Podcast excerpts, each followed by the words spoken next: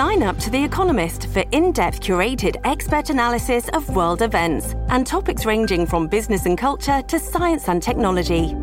You'll get the weekly digital edition, online only articles, curated newsletters on politics, the markets, science, culture, and China, and full access to The Economist Podcast Plus. The Economist is independent journalism for independent thinking. Go to economist.com and get your first month free. Big stories, big guests, the big picture. Afternoons with Rob Breckenridge. Weekdays 1230 to 3, 770 CHQR. All right, well, look, I mean, abortion is legal in Canada, and that's probably not going to change anytime soon. But here's the thing it doesn't mean you have to like it. I think you're still entitled to your opinion on abortion, right? Freedom of speech is a separate thing.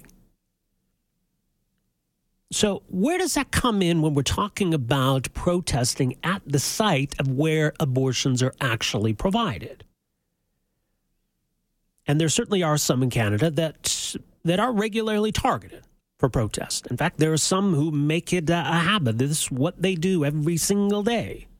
They go out with their signs and their slogans, uh, and they set up shop near an abortion clinic. Now, that's freedom of expression, freedom of association, right? You're free as a Canadian to, to protest and to do so in public. Obviously, there's a limit, though, on how far you can go. You can't block access to a facility just because you don't like it. And there are probably limits as well on how in your face you can be when it comes to protesting individuals. We do have laws that deal with that. You can't assault people, for example. So, can we deal with these problems in other ways, or do we need to, to get those protesters to just take a step back from the people and the physical building itself? Ontario just recently implemented what's known as a, a buffer zone or a safe zone outside abortion clinics. BC, Newfoundland, Quebec all have similar legislation in place. And Alberta is going to be, it seems, the latest to, to add to that list. Story today from Postmedia The Alberta government is contemplating legislation that would create these safe zones outside abortion clinics and keep protesters at bay. Access to abortion is a legal right, the Premier said last week, adding that women seeking health care continue to face harassment. Frankly, it's just not something that women should have to put up with. So, is this a threat to freedom of speech, or is this a way of allowing us to balance freedom of speech with the rights of those who work at or go to these clinics? Now, joining us uh, for some thoughts, very pleased to welcome to the program Michael Vonn, who is Policy Director with the BC Civil Liberties Association. Michael, thanks for joining us here. Welcome to the program. Nice to be here. Well, it's interesting because your own organization uh, has kind of almost changed its mind on this or evolved its position on this. So, what are the competing issues that we have to to uh, deal with here? Well, the competing issues are, of course, freedom of expression. The demonstrators and protesters, they are um, enacting their constitutional rights in protesting uh, around these clinics. Mm-hmm. And of course, the privacy and security interests of the people who are accessing the clinics are also at issue. So those are the two clusters of competing rights. So, how has the, the BCCLA's position on this evolved? Well, initially we had um, we were against uh, bubble zone legislation on the grounds that you had every right um, to protest around an abortion clinic, and we stood by that until we received um, a package really of information around what the evidence was of what was happening in uh, relation to the clinics. And that made it very clear that it wasn't a hypothetical, that there were problems of women actually physically accessing the clinics, and that their privacy and security uh, interests were at risk. I should say um, the, the patients and staff. So, uh, in relation to that, the actual evidence indicated that um, a a proportionate bubble zone would be the best way to balance those two competing rights. How do we determine what's proportionate, though? Well, uh, you know, again, what we're trying to do is we're trying to facilitate access. So we're not trying to make uh, necessarily the demonstrations simply be um, out of earshot or no part of what it is that they're protesting, which is the the what, what's happening in the clinics. But you do have to facilitate actual access. So if you had a bubble zone that required you to protest across town, that's clearly not proportionate. But I think reasonable people can disagree as to how how big that zone needs to be to facilitate um, the rights at issue. Uh, but it can't just be a, a blanket. That's the point. Right. So it, it's not just about shielding those who would be entering a clinic from seeing protesters. It, it is about access and security, as you see it. That's right. And again, um, access and security, which includes privacy. I mean, one of the things that uh, was certainly in evidence in the BC case was that people were being photographed. Um, their license plates were being photographed. They themselves were being photographed. And those kinds of, again, you, you might argue you're in a public space, um, but that's that's going to be in a slightly attenuated argument given the nature, the context of what is happening. So those kinds of concerns uh, were, were, very real. And so, um, and again, the nature of the the history of what's been happening uh, at any given situation will certainly give you some indications of what kinds of space should be provided. Right. And I mean, it's such a, a, delicate issue. If we were to take, for example, tattoo parlors, and if somebody was really, really opposed to the idea of tattoos, they would stand out in front, protest, maybe shout at people going in, maybe take pictures of people going in.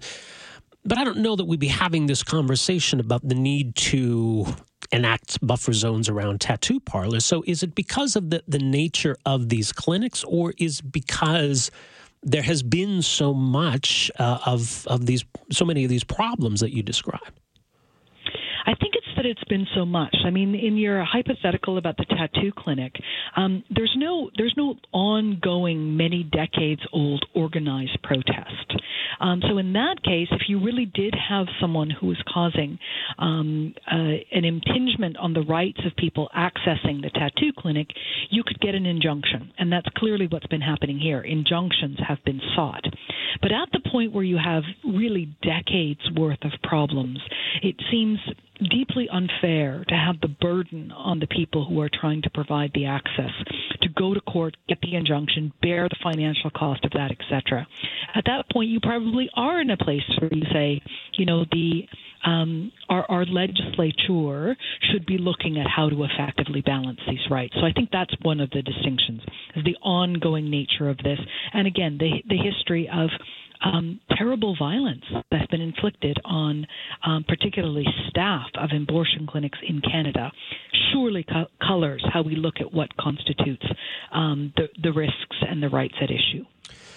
Uh, I mean, we should we should always be, I, I think, at least concerned, potentially concerned at, at, the notion of governments being able to restrict how and when and where people can protest because, as you say, that is a pretty fundamental constitutional freedom. But um, does this necessarily have to be that that slippery slope?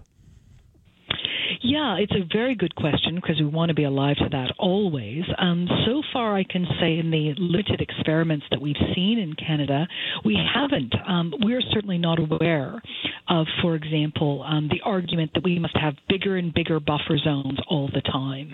Um, I, I stand to be corrected if I'm wrong on that, but we haven't heard um, that kind of trend. So the um, the attention to proportionality at the front end seems to be um, appropriate at this juncture.